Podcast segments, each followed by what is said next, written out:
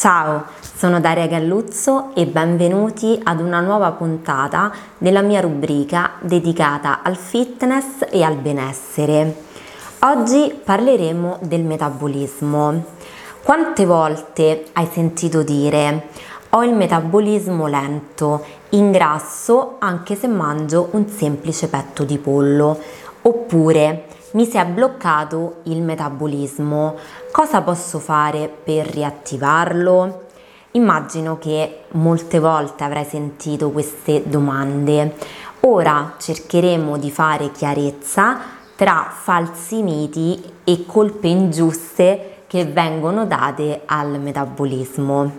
Innanzitutto capiamo che cos'è e per farlo dobbiamo capire che fa parte del fabbisogno energetico. Il fabbisogno energetico o calorico è la quantità minima di energia di cui il corpo ha bisogno per svolgere le sue attività biologiche, quelle legate alla vita quotidiana e sociale. Il fabbisogno energetico è calcolato sulle stime di dispendio energetico durante l'arco della giornata, dette TDEE, e l'unità di misura è la caloria. Per determinare il fabbisogno energetico è necessario tener conto di molti parametri, l'età, il sesso, l'altezza, il peso, il quadro fisiologico e l'attività fisica. Ora, il fabbisogno energetico rientra nel quadro del fabbisogno energetico, energetico giornaliero, ovvero il fabbisogno energetico giornaliero è formato da tre voci. Il metabolismo basale, che è l'insieme di reazioni biochimiche di sintesi anabolismo e di degradazione catabolismo che regolano i processi di crescita, modellamento e mantenimento dell'essere umano. La seconda voce è il TID, termogenesi indotta dalla dieta. Si tratta della quantità di energia utilizzata per eseguire i processi di digestione ed assorbimento del cibo che ingeriamo. La terza voce è l'AF, livelli di attività fisica. È l'energia che noi utilizziamo per allenarci e varia a seconda della tipologia di allenamento e della sua intensità.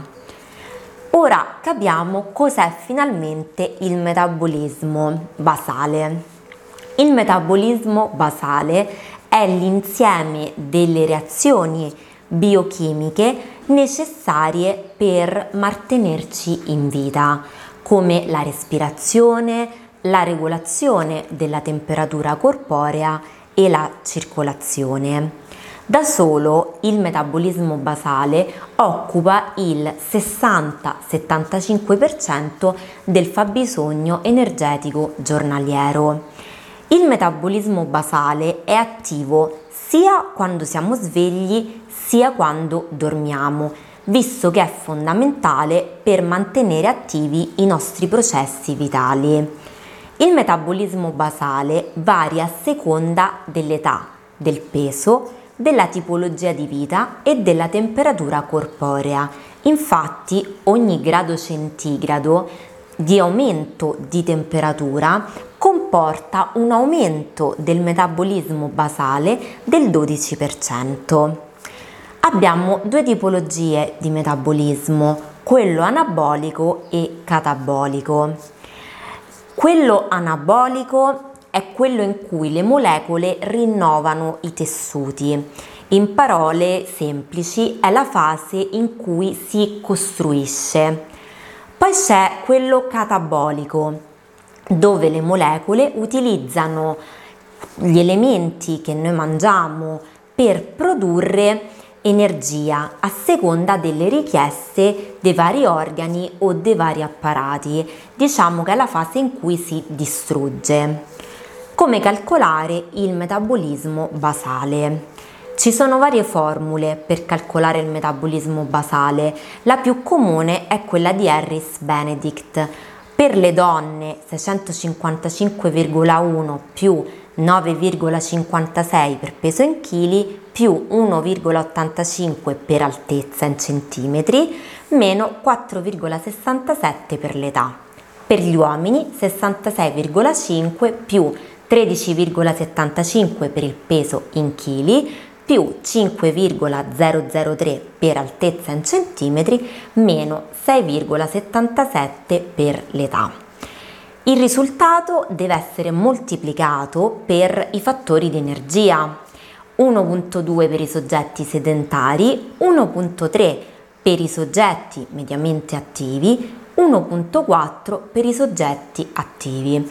Questo perché si ritiene che l'attività sedentaria richieda un surplus calorico del 30% del metabolismo basale. Un'attività media richiede una quota aggiuntiva del 40%, mentre una di attività pesante del 50%.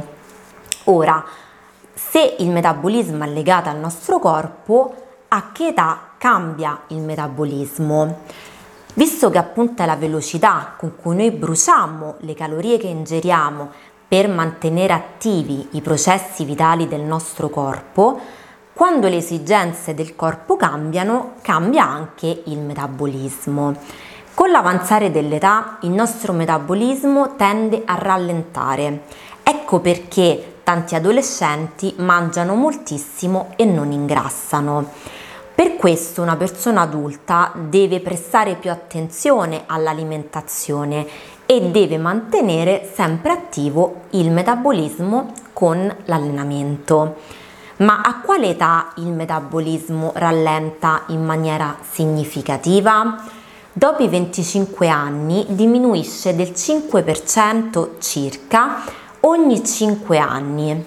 Quindi una persona di 45 anni avrà un metabolismo con il 20% di una velocità inferiore rispetto a quando ne aveva 25.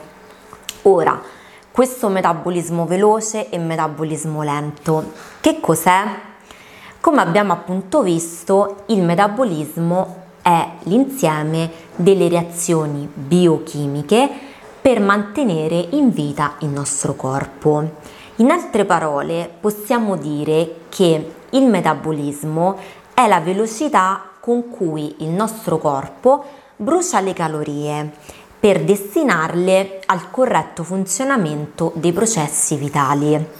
Ma non tutti abbiamo lo stesso metabolismo. Esiste il metabolismo veloce ed il metabolismo lento. Come dice la parola stessa, il metabolismo veloce è proprio di quelle persone che di solito conducono una vita molto attiva, praticano sport e sono sempre in movimento. Viceversa, il metabolismo lento è proprio tipico di quelle persone che conducono una vita sedentaria, praticano poco o per nulla attività fisica e passano la maggior parte del tempo senza muoversi, magari guardando per molte ore il televisore. Ora, il metabolismo veloce ed il dimagrimento. Chi ha appunto un metabolismo veloce abbiamo visto che si può dire brucia subito tutto ciò che mangia e lo destina al mantenimento del nostro corpo e non ad aumentare le riserve di grasso. È tipico delle persone magre che mangiano di tutto, beate loro, e soprattutto in elevate quantità, senza ingrassare. Da qui la convinzione che per dimagrire è necessario avere un metabolismo veloce. Premesso che, come dico sempre, il dimagrimento è dato da un deficit calorico. È certamente più facile per queste persone creare un deficit calorico, poiché hanno proprio questo metabolismo così veloce. Questo perché questo metabolismo veloce creerà sempre un deficit calorico, visto che il corpo brucia subito tutte le calorie che vengono assunte. È un po' come una fornace che brucia subito tutta la legna, anche se questa è un ciocco molto grande. Al contrario, chi ha un metabolismo lento impiegherà molto più tempo a bruciare le calorie che vengono assunte e per questo dovrà stare attento a quante ne assume controllando l'alimentazione. Ora, non è impossibile dimagrire per chi ha un metabolismo lento, basta solamente accelerarlo e come si accelera il metabolismo? Appunto, se il metabolismo è la velocità con cui il nostro corpo brucia le calorie e le destina al nostro mantenimento, per accelerarlo dobbiamo incrementare i bisogni vitali del nostro corpo, come aumentando le attività che richiedono appunto un maggiore dispendio energetico.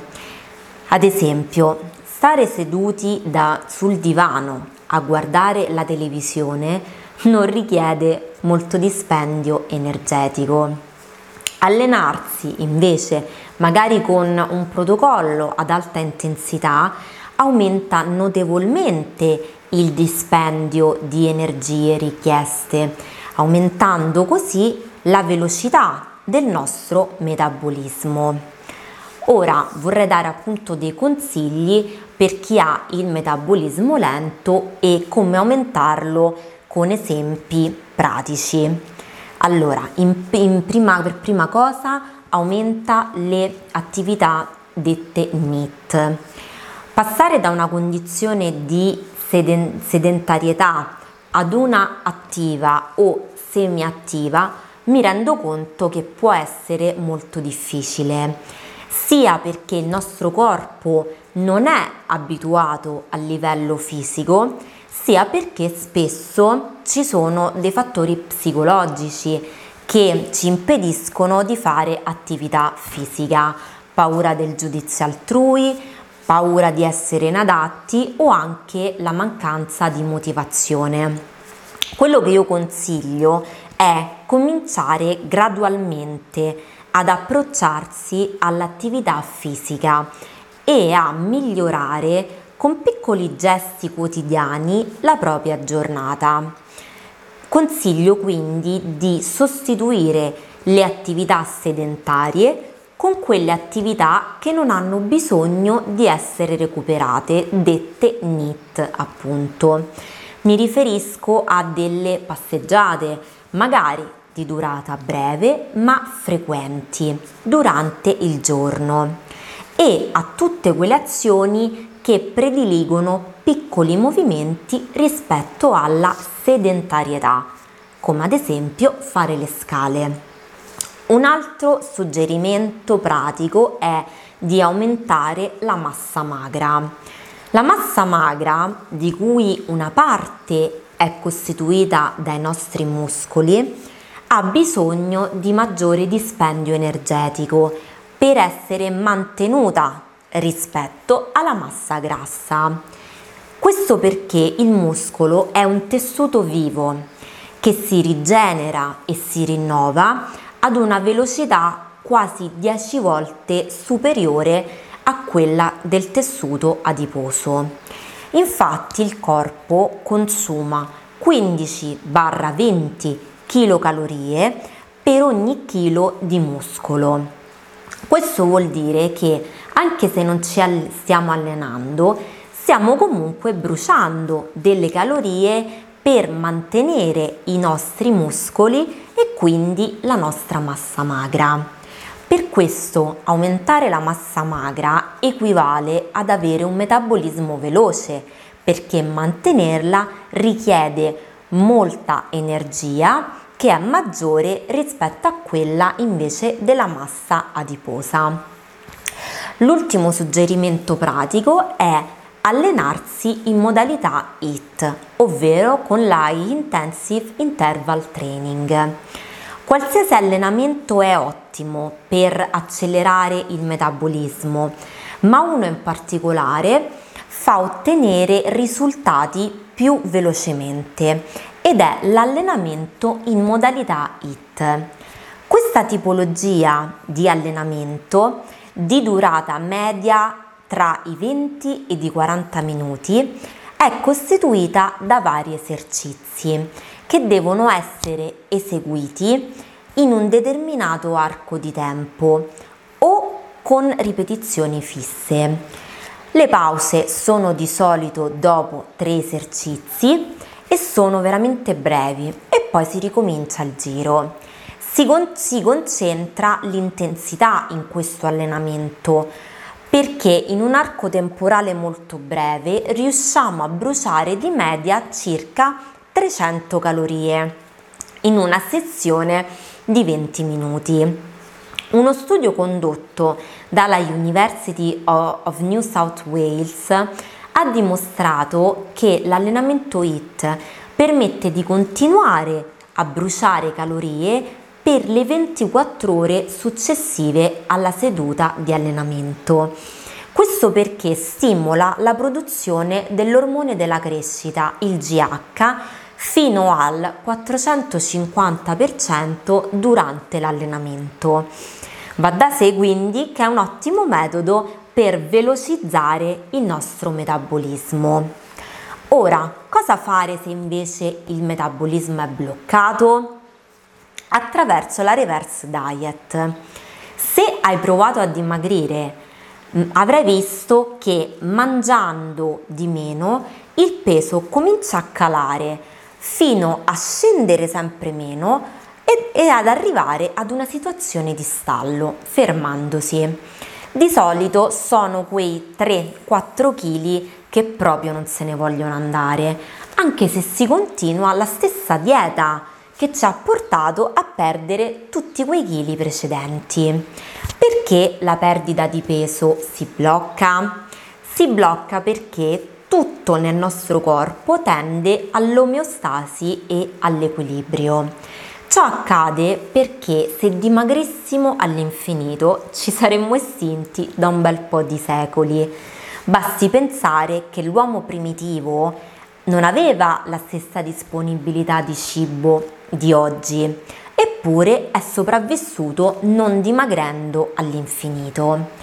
Noi come esseri umani tendiamo all'omeostasi e siamo geneticamente programmati per accumulare peso e non per dimagrire. Ecco perché ad ingrassare è veramente un attimo, mentre perdere peso è molto più difficile. Quindi perché si blocca il metabolismo? In un regime di dieta tendiamo a mangiare sempre di meno e quella che all'inizio era una dieta ipocalorica diventa una normocalorica, poi una ipercalorica e non solo, il corpo e soprattutto gli adipociti immagazzineranno grasso molto più velocemente di come facevano all'inizio. Per questo non si può perdere sempre gli stessi chili al mese usando sempre le stesse calorie. Perché? Perché se fosse così moriremo veramente dopo pochi mesi. Qualcosa deve cambiare ed è proprio il metabolismo. Questo rallenta, consuma di meno e quindi si dimagrisce via via sempre meno. Questo fenomeno ha fatto sì che noi sopravvivessimo anche nelle situazioni di forte carestia, ma dall'altro lato ci impedisce di dimagrire. Quindi, come si fa a dire al nostro metabolismo che può tornare a bruciare calorie come prima perché anche se ci sono meno calorie non c'è una carestia in atto? Una delle soluzioni è quella di applicare proprio la reverse diet o dieta inversa. Questo è un metodo molto efficace per riattivare appunto il nostro metabolismo bloccato. La reverse diet serve a fare un reset. Consiste nel mangiare di più e aumentare le calorie poco alla volta, in modo tale da cambiare l'assetto ormonale assecondando il tempo che ci vuole ovviamente, così che non succeda quello che di norma accade quando si passa da mangiare poco a tanto da un giorno ad un altro, cioè ingrassare di colpo dopo la dieta. Ma quanto bisogna mangiare di più? Poche calorie in più alla settimana, provenienti da carboidrati. Un aumento tra le 50 e 100 calorie è la quota che viene indicata come ottimale per fare un reverse verso l'infinito, ovvero che si possa fare ogni qualvolta il metabolismo si blocca. I carboidrati sono il macronutriente migliore da rialzare e fare un aumento dopo l'allenamento è proprio un'ottima scelta. Ad esempio, basta mangiare 15 grammi di carboidrati in più dopo un allenamento, poi la settimana successiva in due allenamenti, poi in tre fino a completarli tutti. E poi si riparte. 30 grammi da dove avevamo iniziato fino a farli diventare tutti più 30 e così via in maniera incrementale. Chiaramente tutto funziona se non ci sono disfunzioni di altro tipo, ma è chiaro che lì serve un medico. Nel caso in cui ci siano donne che nel tentativo di dimagrire hanno drasticamente abbassato i grassi e questo ha portato magari ad una perdita del ciclo mestruale, chiaramente il consiglio è quello di recarsi dal medico o dal nutrizionista, ma per questo aumento graduale di calorie nella reverse diet si possono prevedere anche l'utilizzo dei grassi. Il tempo necessario da dare le, caro- le calorie più alte è di circa 2-3 settimane, dopodiché sarà possibile tornare di nuovo a tagliare e riprendere a dimagrire. Quindi questo è un ciclo continuo proprio perché il metabolismo è un qualcosa che è sempre in movimento. Ora, proprio perché è sempre in movimento, può cambiare con le nostre abitudini. Nello specifico, quando si smette di fumare, il metabolismo rallenta? In molti pensano che smettere di fumare rallenti il metabolismo e quindi porti ad ingrassare. In realtà uno studio recente dell'Università di Los Angeles ha confutato questo pensiero. Ma andiamo per ordine. Fumare, che è un'abitudine negativa per il corpo, stimola la produzione di adrenalina e quindi aumenta i battiti cardiaci. Ma è molto diverso dal dire che possa accelerare il metabolismo. Questo falso mito è dovuto al fatto che accendersi la sigaretta per la maggior parte dei fumatori è un rito ed ha una valenza molto psicologica. Quindi si fuma per noia, quando si è nervosi oppure per calmarsi. Va da sé che smettendo di fumare si elimina il placebo che noi abbiamo della sigaretta e quindi si tende a sostituirlo con un altro, nell'80% dei casi proprio con il cibo. Ecco la convinzione secondo cui smettere di fumare faccia ingrassare. Invece lo studio recente condotto appunto dall'Università di Los Angeles ha dimostrato che l'insulino resistenza resta stabile e il grasso si ridistribuisce in tutto il corpo dopo essersi concentrato in particolare nella zona addominale. Spero che questa puntata sia stata interessante, vi ringrazio per essere stati qui e ci vediamo alla prossima. Ciao!